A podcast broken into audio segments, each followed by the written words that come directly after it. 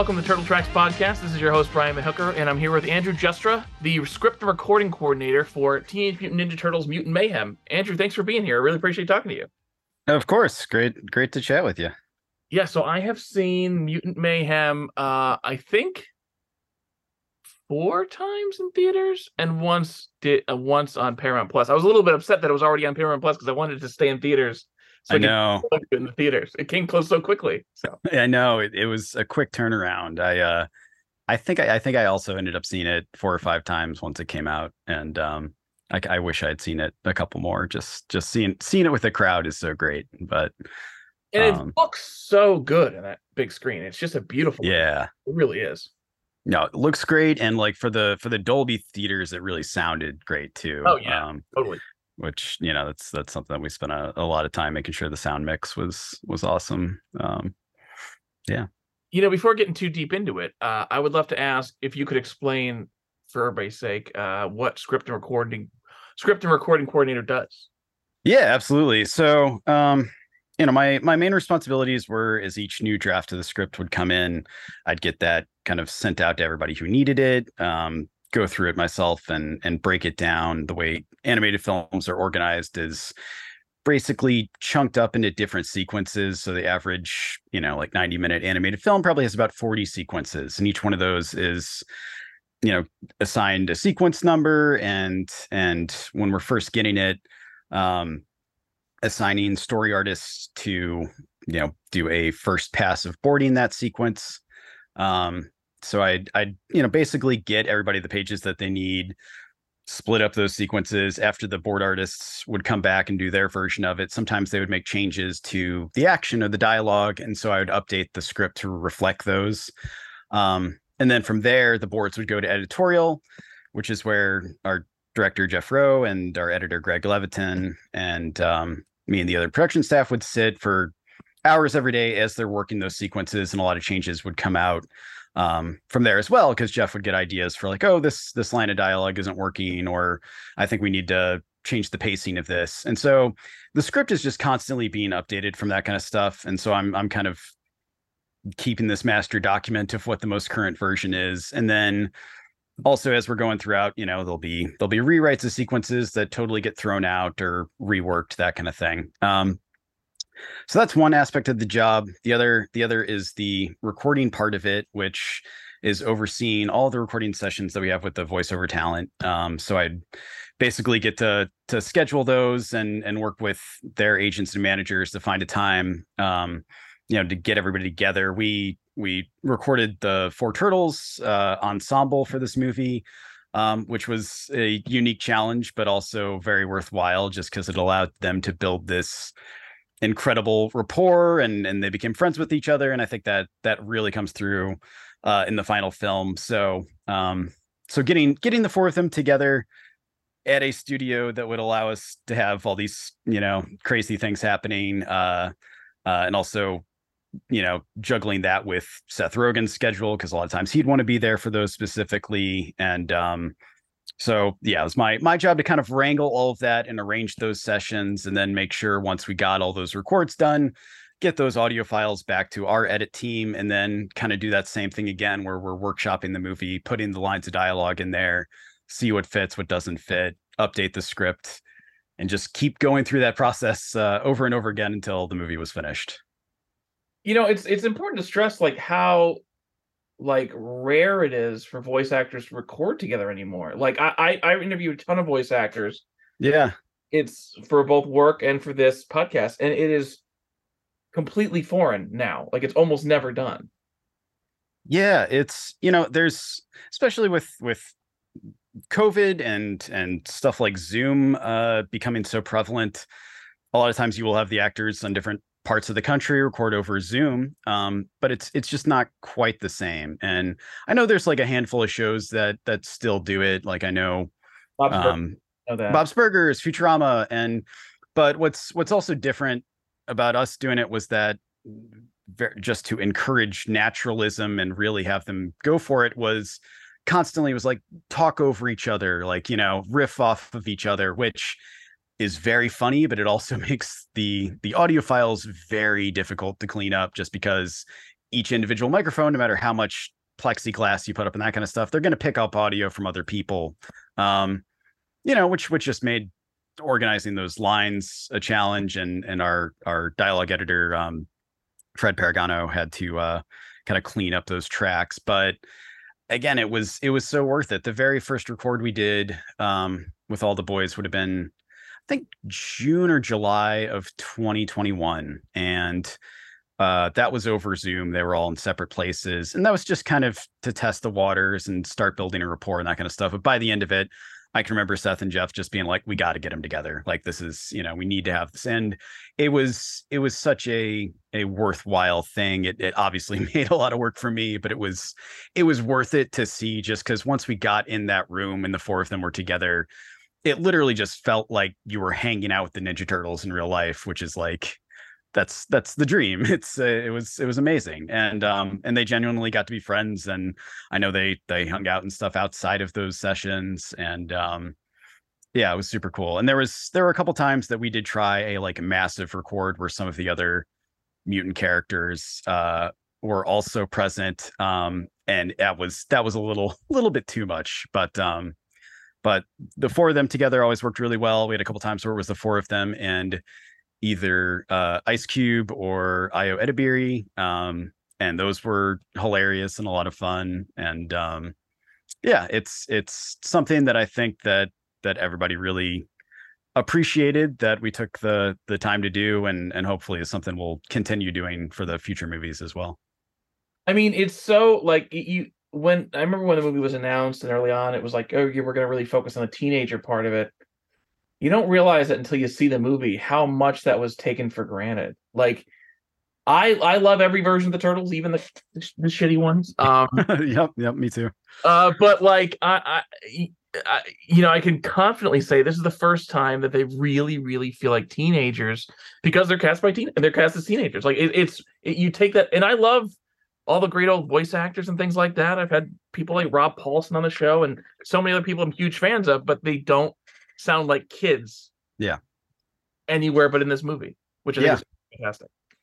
Yeah, it's it's really cool. Yeah, and I agreed. I I love love that 80s version and and 03 and 12. like I I I like them all. They're all different in different ways and uh you know, I think I think you can kind of as as a viewer, as an audience member, you can kind of accept in those versions like okay, they're mutants like they've been raised a different way so maybe they've matured differently that kind of thing um, but i i think it's very unique and i'm glad that that that was something that seth and and jeff were very much champions of since the initial concept for this movie and um you know we also knew it was something that would be a change that not you know i think i think most people liked but i think there were people out there that are like oh they sound too young they look too you know they look too lanky and and and you know it's something where it's like you know they're teenagers we don't want them to look like they're 30 year old roided out turtles we wanted them to be you know still kind of kind of awkward and growing and you know yeah. there's there's times in the movie like you've got leo's voice cracking and and um you know donnie and and all that just uh and i i think it ended up being very charming and and made the characters more relatable uh on that level and um and it also just made it funnier too so. Oh yeah and you feel the camaraderie like you feel them like i don't know I, I don't know how much was improv or not and i feel like sometimes that's overemphasized but like it felt real and loose in the way they interacted with each other which is really cool.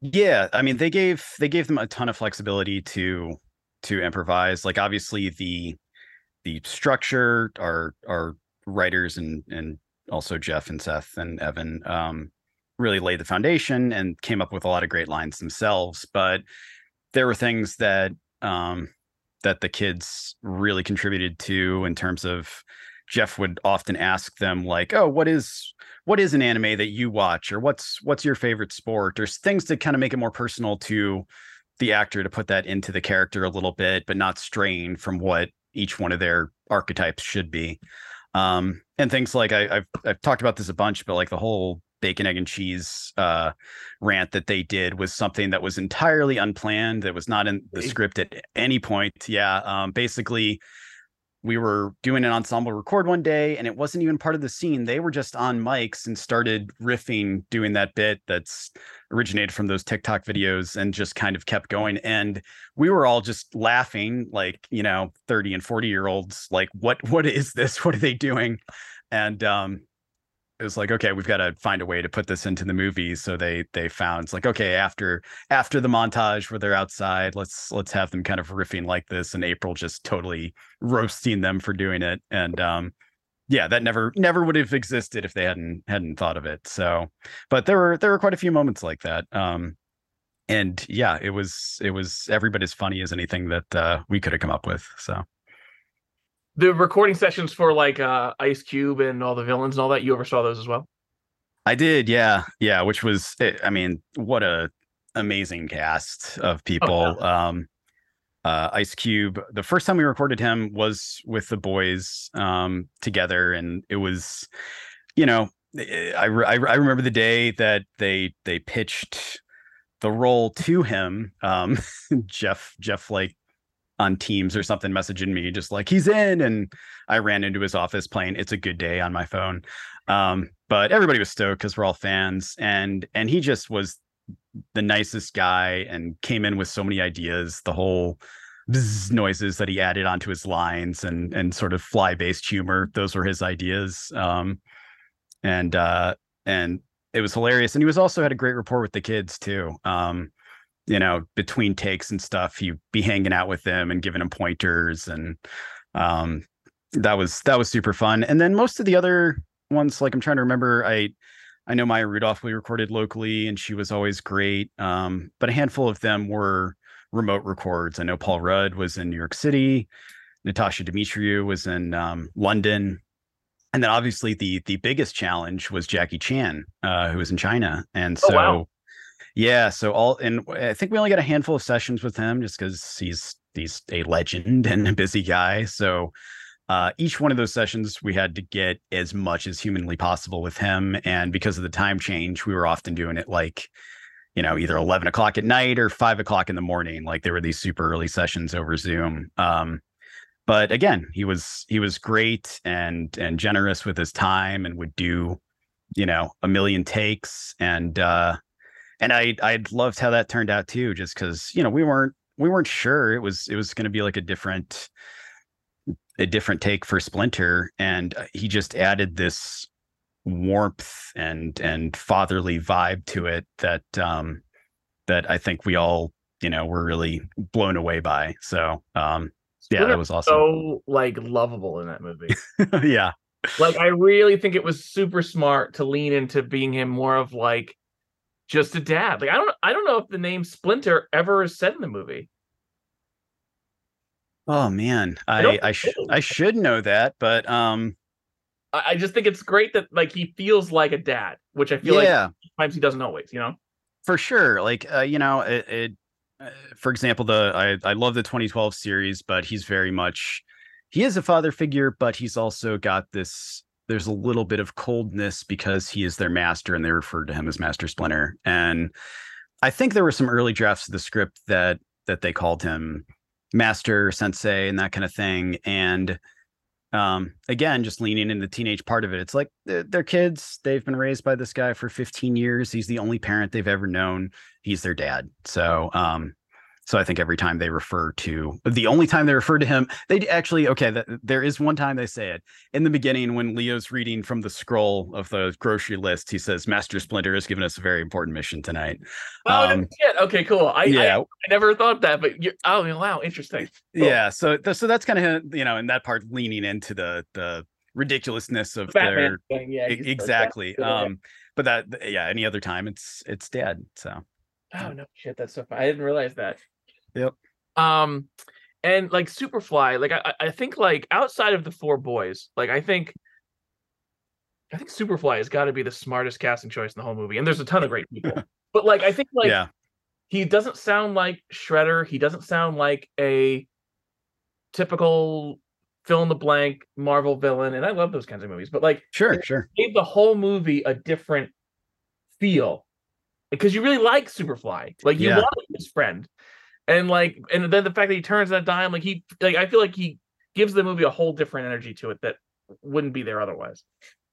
Yeah, absolutely. He um and that's something that took a while to find as well. You know, early early versions of the script. Um, you know, backs at, at different times, Baxter Stockman as a human was the villain for yep. for the majority of the movie and and has his classic transformation i think in the third act into the fly character and we tried that and it wasn't working and um you know they knew it was going to be a departure of of the canon in terms of these are two separate characters now um so i think everybody was kind of like oh is this going to work or not? And uh, i personally i i loved it and i thought it was awesome and and he ended up becoming you know now one of my favorite TMNT villains that there's there's ever been because like you said he's he has this super cool entrance and everybody's just like this guy's awesome. And um and yeah it, it uh Ice Cube just brought so much like obviously comedy to the character but then when he does have that turn and show that his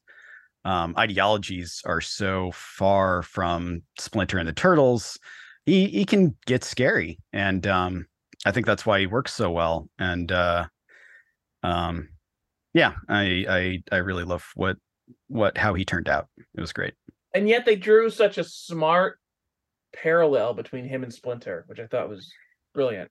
Yeah i i love what what they ended up doing with that just because that kind of evolved over the course of the movie showing his background in raising the baby mutants while Splinter's raising the turtles and and how they kind of just went in different directions of like one like taking care of your kids and being a protective father versus becoming hateful and and spiteful towards all of humanity um so it, it kind of shows how even with very similar circumstances uh you know kind of how they were nurturing their kids is is how it ended up being different. And I I loved. I know it was it was a a big swing, but I I really liked the fact that you know the mutants uh, ended up uh, joining the turtles and and deciding that that just because they were raised that way doesn't mean it was necessarily the right thing for them to do. Um, oh, I love that. I think that was yeah. such a great way to end it. I mean, I, have always been of the belief that Bebop and Rocksteady, notably, aren't all bad. Uh, yeah, yeah. Am kind of like they just had bad jobs, right? yes. yeah. Join at the end was great. Like a number of those characters were he- uh, villains that would become heroes in the comics anyway, so it works for all of them. Like it really, and the fact that I mean, like it's such a little thing, but like Superfly being a fly, it makes sense that he would be this sort of match for them physically because flies are crazy strong or whatever. So it all yeah, it all just works really well.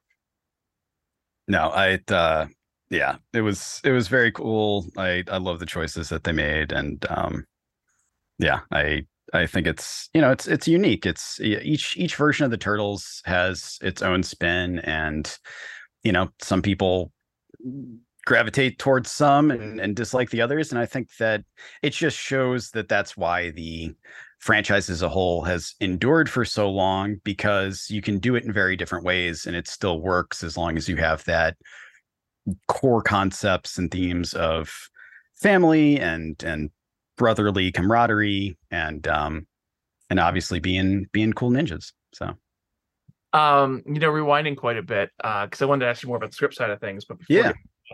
um what was your experience with turtles prior to the movie? Were you a fan growing up or anything like that? Like what was your oh yeah yeah. I i've i've been a fan pretty much my whole life. Uh you know there's there's been different times where i've been more into it than others but my introduction you know i was i was born in 89 so i caught the tail end of the first wave of of turtle mania in terms of the the 80s show which i loved and i had a handful of toys from and then when the 03 show came out i was there the first saturday morning watching it on uh, the fox box and yeah. uh, loved loved that and and stayed up to date with that and then um you know, it as as time went on, yeah, it saw saw the the 07 movie and I love the 2012 series. My uh buddy JJ worked on that and I I got a chance to meet a handful of the crew and um was I, I thought that was a really great show because I it kind of took the nostalgia that you have for the 87 series, but might not quite hold up story wise today and gave it the writing of a modern series, which I really appreciated and and That brought back cool. all those. It was great. Um, ever was Zero, and um, like I didn't like my favorite show is the '87 show. That's the one I grew up with. But like, yeah, objectively speaking, I think that that 2012 series is the best Turtle series. yeah, it's So it's fantastic. I love it. And um, you know, throughout uh, it, it's different points of time, I found the Mirage comics and read that whole original run and and read a lot of the IDW stuff and more recently Last Ronin, which I love. Right. Um, but yeah, it's it's something that I've that I've always been a fan of and always kind of dreamed that like oh it'd be really cool to be a part of that but i i didn't think it would happen like um even even when i got the interview for this job i pretty much had to convince myself like not to think about it until i actually got an offer just because i would have gotten my hopes up too much and um i i ended up interviewing for it. I think it was it was like october november of 2020 so it was like at the height of the pandemic and and I'd been stuck inside for months and uh it was it was something that was a a much needed victory for me at the time so I was super excited um and I'm trying to think what else I mean yeah and and I've just been uh a huge fan of of Eastman and Laird's just forever just because you have this you know dreamlike scenario where these two guys come up with this idea that that revolutionizes comic books and animation and and endures for so long. And um i started going to to san diego comic-con i think back in 2000 2008 was my first year and uh, first or second year i was there uh i i met eastman for the first time and he was just so humble and such a nice guy and said very encouraging nice things to me and that stuck with me and um you know that was that was something that that came full circle in this movie in terms of bringing him into the fold like later in the movie and having him Oh, great. have a cameo and and all that that that was a blast and and he came in and was just so gracious and humble and um you know talked to talked to all the artists and the crew while he was there and uh and seemed to genuinely dig what we were doing which which was important to me just because it's like you know it, it- this without without him i wouldn't have had a job. None of us would have had this this job to work on in terms of the movie and this world that we got to play in. So um yeah that was that was pretty amazing. But yeah it's i i love the franchise. I i love that i've been able to to be a small part of it and that this this version of the turtles will hopefully continue for a while and people will find it and uh it'll be it'll be a solid part of the the turtle history You know, when you were hired, where was so that was so you were on the movie for a couple years then, right? about about two and a half years yeah Well, where was the movie when you were hired? Where was the movie at? Like, what was the development stage? Yeah, so they they had been working, I think, about six months when I was brought on. So like, you know, visual development artists and and some of the story team were on at that point developing the look and feel of the movie. And I think I was brought on right after the first draft, first complete draft of the script was done. Um, which that draft was written by Brendan O'Brien, who wrote like the Neighbors movies and very funny.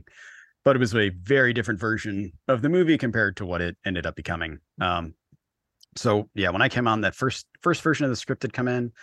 Our edit team had just gotten hired. Uh, story artists had just been hired, um, and so it was it was kind of like okay, we got all these pieces in place. Now it's time to make this first version and and put it up in boards and get a first screening done just to see what we're looking at. So um, that and and those those first probably the first six months we didn't have any production records because we were still they were still casting the turtles they're they're casting everybody at that point still so we would do rough draft versions with scratch audio which was mainly jeff rowe uh doing all the voices himself and uh and putting that up to storyboards and then and then us watching that and reviews and stuff like that so um and then yeah once once the summer came around they had all the boys casted and then you know it took probably another year to get um the other big characters cast.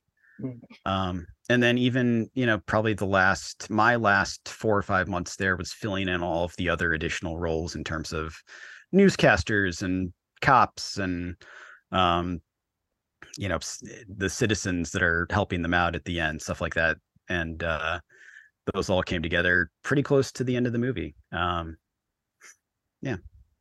The um that first version of the script, uh, can you talk at all about what that looked like? Uh, mm, you can't. no, I don't. I don't know what I can talk about from that version. There, there's. I know there's uh, talk about early on that there was the school thing was like a big yes. part of it early on. Yeah, that I can talk about. Um, they, yeah, and and in those early versions by the top of Act Two, uh, they were going into high school, and there was a big scene where they emerge, emerge from the sewer and and just kind of say like, "We'd like, eh, you know, entrance to the school, please," and huge media frenzy where they're doing government tests on them and they're they're oh, asking them, about this. Yes yes yes. Yeah which was hilarious it was hilarious scene. It was really great but the the big problem that kept coming up was like the thing they want more than anything is to get to be among humans and be accepted and it's like ah oh, it's it's just not satisfying that they get it 15 minutes into the movie they get the thing that they want. Um and so it's like okay why don't we save that and have that be the very end? And i think you know it went back and forth as to whether or not they were going to get to go or or have them go. Um but yeah in that in that version they they went to high school they had you know their separate cliques and things that they were finding. Um you know baxter was was still human for quite some time and uh there was still a version of that the super duper fly at the very end was a separate character. It, it was just the mega mutant sure.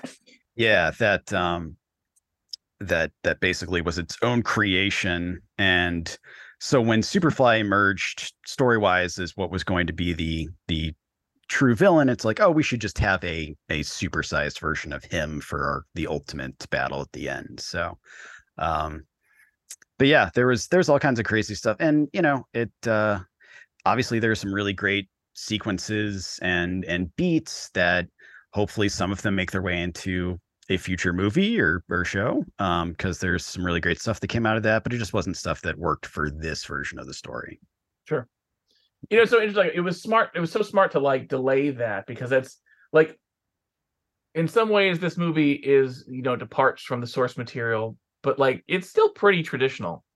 And like yeah. is it, i feel like it would almost be like too much too fast. Whereas like the movie you guys have set up for next time is a totally different status quo for the turtles than ever ever before. Yeah. And i'm excited about that because it's really like painting them you guys into a corner it's like no, we can't go back to what the turtles were and in the shadows and shit. And look, I love that stuff, but we've seen it, right? So right, like, right, like so the movie that's set up is promises to be a totally different movie, which I think is really interesting. So.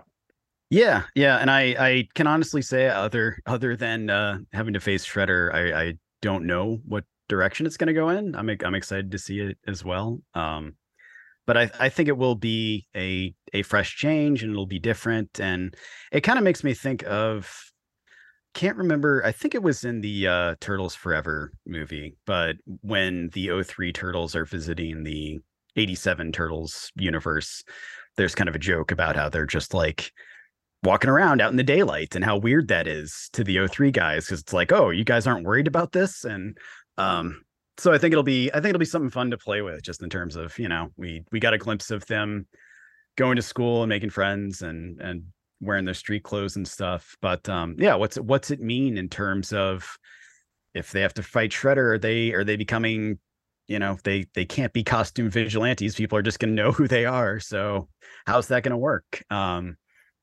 so we'll just we'll just have to see, but it, it's exciting. I think somebody told me, I forget who it was, one of the visual development artists that I interviewed, was that Shredder was in it a little bit more in a previous draft as this sort of Long Island sword guy. That was the description I think was given to me.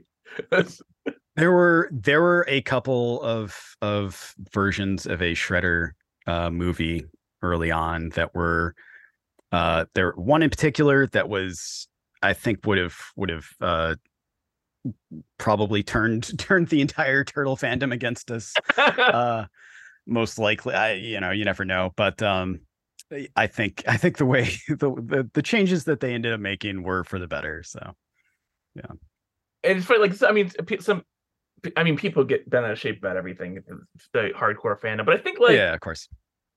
Um, I don't know. Like I think all the changes really smart and considerate. Like okay, Hamato Yoshi's not a character in this version, but like I don't know, Splinter feel like Splinter still is their father. He still kicks ass in that one scene. Like he's still like I, I think that the the changes that were made were all sort of to streamline their story and it all yeah. like if you were to tell me that they that the like they learned ninjutsu from VHS tapes, there might have been a part of my brain that goes, uh oh. But it's like it all works. Like it really feels like when you watch the whole movie and realize like how that like how this all blends together, it really, really works.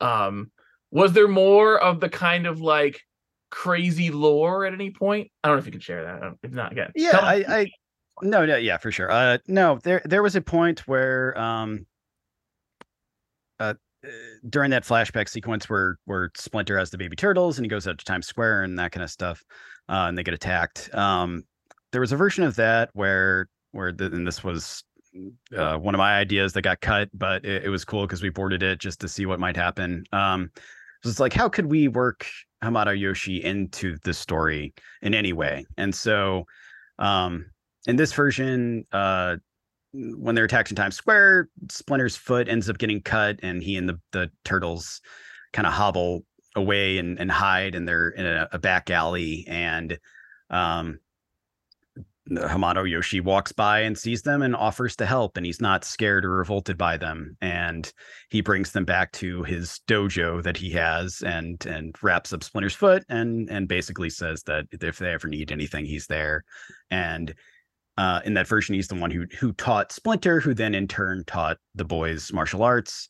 Um, and I believe at some point uh, he, he Yoshi is killed, and he's he's their only human friend, which is what makes Splinter even more, you know, protective of the boys, and and does not emerge from the sewer at all after that. Um, which was an interesting take, but again, it was something we put up in boards, and it was just it took too much time, and it didn't it wasn't really necessary. Um, so you know, we got rid of that, but it was it was something we explored. Um, trying to think what else. And yeah, I uh, the other part of the reasoning for this was they wanted the logic to be that in this version, um, it's it's animals are you know come in contact with ooze and that's what mutates them and having having a human character like Hamato Yoshi exposed to ooze and then turning into an animal like creature it kind of just muddled it a little bit. They wanted it to just be very simple logic of like animal ooze equals mutant. Yeah. Um,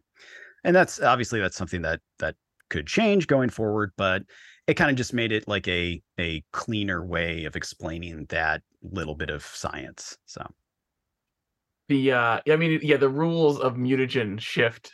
oh yeah, all the time. From, from version to version. Yeah. So.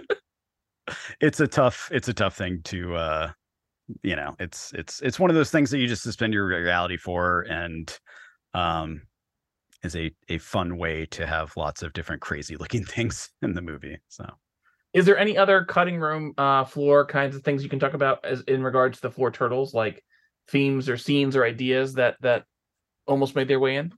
Yeah um trying to think of of things that are are safe topics. Um oh boy. There was a uh obviously that that montage scene you know where they're they're getting ready for school was big. Um there were some scenes where they were in school where donnie more stuff about like donnie being part of an anime club and he had his own anime zine that he was uh having people work on and then leo being um part of the newspaper with with april which you kind of see a little bit in the yeah. post credit credit scene, which is cool. Um, getting to meet some of the other people that are that are part of the newspaper, and the two of them, um, you know, bonding over that and uh, and and investigating um, Superfly. Um,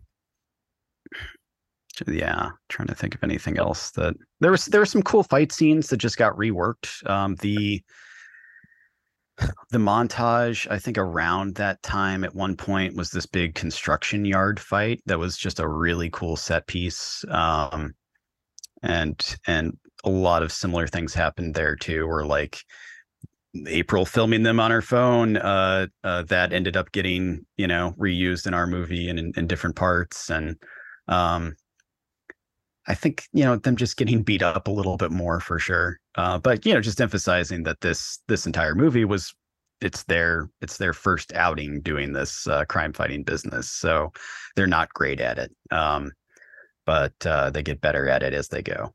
That scene of the chop shop does that really well, where it's like, yeah, they win, but it's large in large part to some happy accidents and stuff. Like they know they're doing a little bit, but well. So yeah, yeah, which is fun, and I think I think it also gives us more room for growth in future movies and the series and all that stuff. Because if we just started off with them being incredible ninja superheroes, there's not as much room to grow. So yeah, um, which you know other other versions it starts off and they're already really good and and it can work, but um, you know, I think for us, it it allows it to be like, okay, the next threat is even bigger. Obviously, Shredder is is going to be even meaner and and stronger than Superfly, and then what comes beyond that is going to be even worse. So, um, you know, it'll be it'll be neat to see them grow, obviously emotionally, and see what happens in terms of them finding different groups and cliques in high school and how that changes the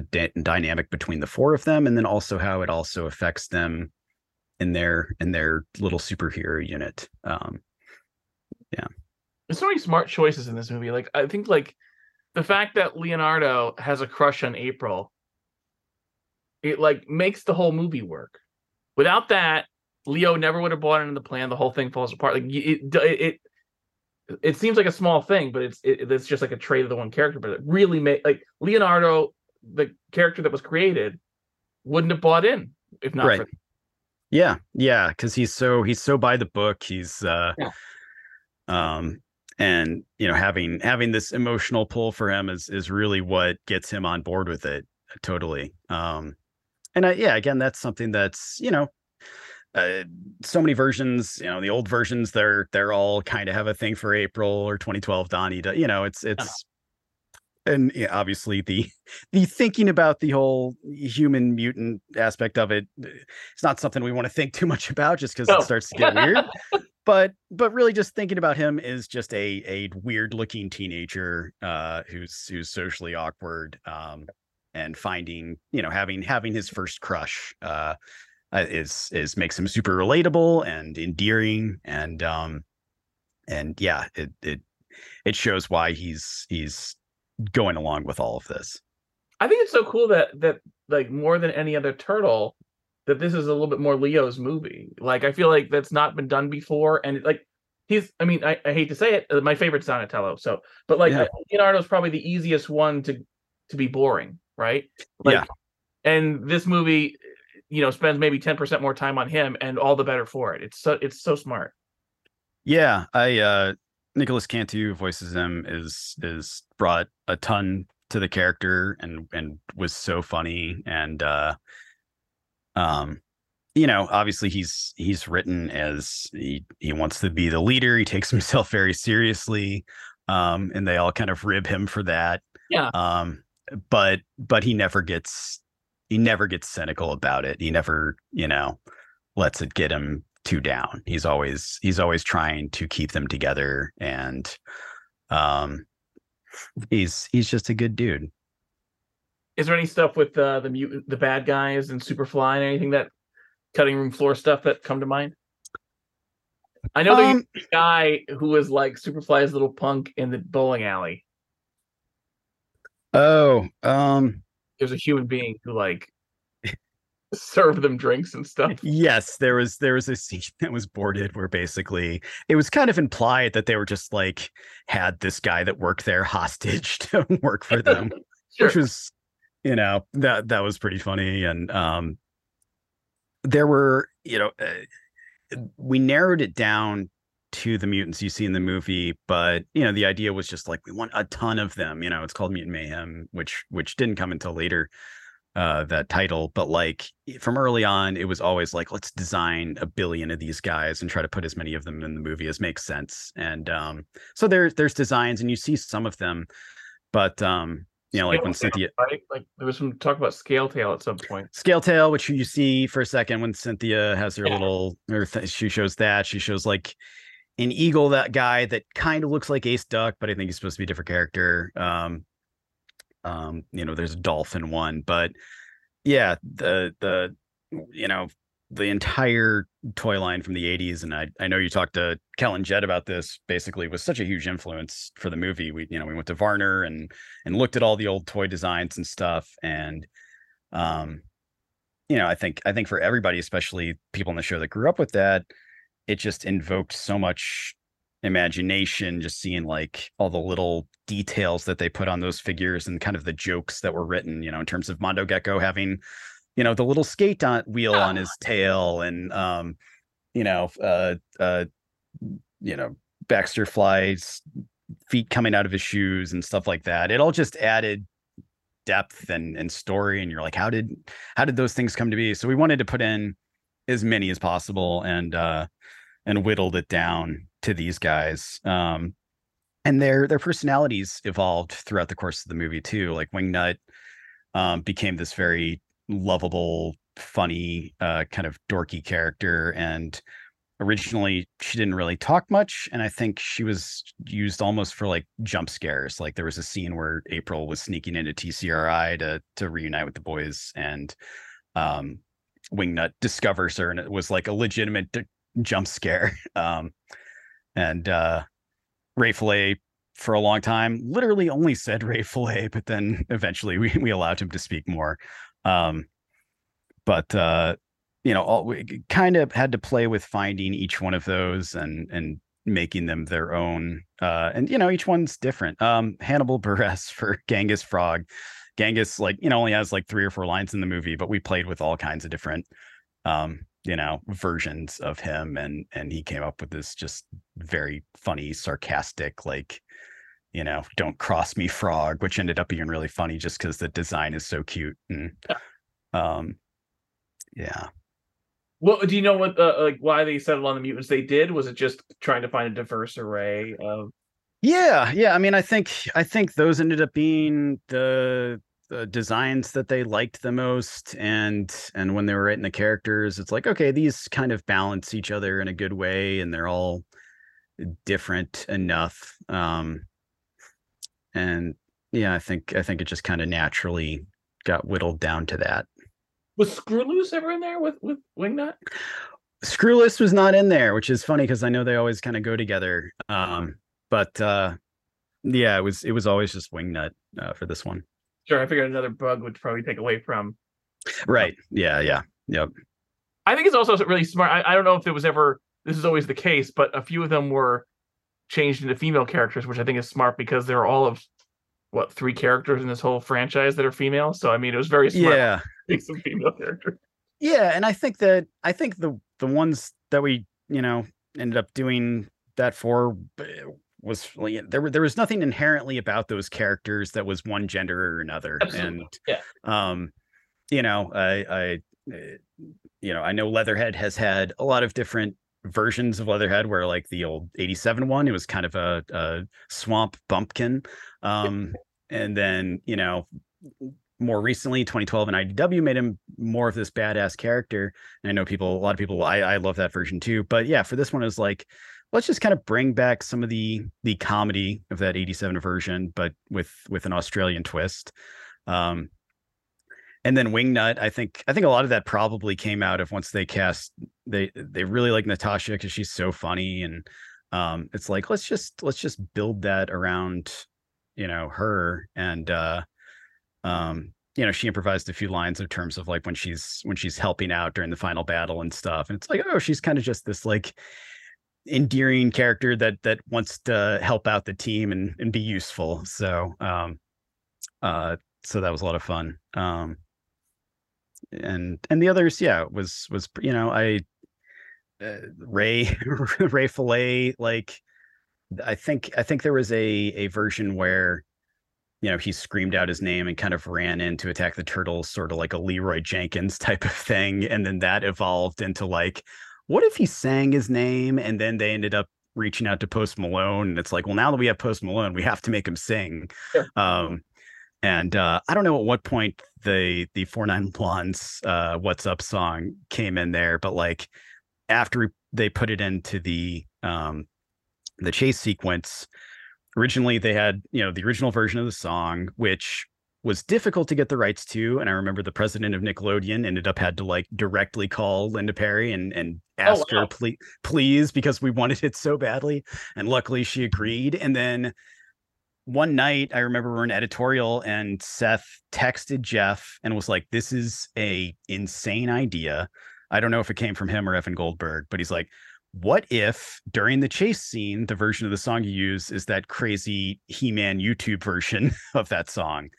Um, and we're like, this is nuts, but let's try it. So we, in editorial, we we did it that night and we were all just dying uh because it was so funny and sent like a rough version to him the same night and was like we got to do it. Um and i know they had to jump through some hoops to get the rights to that version in addition to the original version but um i thought it was funny. And then uh um I'm trying to think what else uh yeah I, I don't even know where i was going with of that those of those bad guy mutants personally? Like, is there anybody who stands out to you as I love this one the most? Oh god. Uh they're all great. I I love Mondo and Paul Rudd's version was, of I mean, him. he's so good and meaningful, and like Yeah. the part where he chucks down the crowbar pipe, whatever it is, like it's genuinely like meaningful. It's a great moment. Yeah. Yeah. No, he because he's you know, you know, like this character does not like conflict. He doesn't want to be fighting with his family. He doesn't want to fight Superfly, that's for sure. But like the turtles have won him over and shown him in different ways. So yeah, I I love that moment and um Him and Robbie And- are the best. Uh, yeah. that, that Robbie Wrist Mondo. Good lord. yeah. Oh, so good. Yeah. Um, but yeah, he, he was great, and and I just I love Cube Superfly. He was so good. So You know, um, the last thing I wanted to ask you about is because that I ask of everybody is um, who's your favorite turtle and uh, and why? oh man, um, I I always have to put caveats on that because like for for our version of the movie specifically, I can't choose. Like they're Okay. they're my they're my boys. I love all of them. Um, prior to this movie, I would have said Rob Paulsen's Raph from '87, just because Really? Okay. I I love I that. love I love that version just because he's like he's he's sarcastic and cool. He's not quite he d- doesn't quite have that rage version of him that isn't really developed more until other you know I know I know in the Mirage version he was for sure, but I feel like that was like a nice balance of him being hot-headed but also just kind of making these quips that were very funny. Um so I love yeah. like, I don't know if it's my favorite Raph, but when I go back, like I, I still love the genu I genuinely love the 87 show and I stand by it because I feel like and I don't think it's just nostalgia. yeah. like, The show, even though the stories are like whatever, you know, they're yeah. a lot of them are the same. But like the joke writing on that show is razor sh- like, really funny. And most Yeah. of the best jokes go to Raphael and Krang, probably. Yeah. Like Yep. they're really just sharp, funny, fourth wall breaking stuff. So like that, I, I that Raphael is so entertaining, especially as you get older. It's Yeah. he's, he's just I mean Rob Paulsen's great, but it, it's yeah no he's he's awesome at everything and i love his his donnie from, from 2012 too yeah. Yeah. uh but um yeah I, all like all four of our guys it's i i can't pick just because it's it's each one of them uh brought something you know unique and brought part of themselves to their character like they're they're just cast so well like i um you know nicholas nicholas is this you know funny kid and and he does he always he always came prepared for his lines and everything. Same with you know micah abbey who's obviously supposed to be like the smart one. And like again we put pieces of him into it like jojo's bizarre adventure was his favorite anime show. And um and then brady is just this very funny like doesn't take any shit kind of guy. And uh so he's perfect for Raph. And then Shamon is just like this amazing, chill, just wants to make everybody happy type of character. So, um, no, I I think they're they're fantastic, and the four of them are my favorite version for sure. Cool. Uh, I'm all set here, man. Thanks so much for your time. This is really fun. I appreciate talking to you. Oh, of course. No, it was a blast. Thanks so much. All right, cool. Take care. Thanks. All right, see you, dude. Bye. And so I cry sometimes when I'm lying in bed.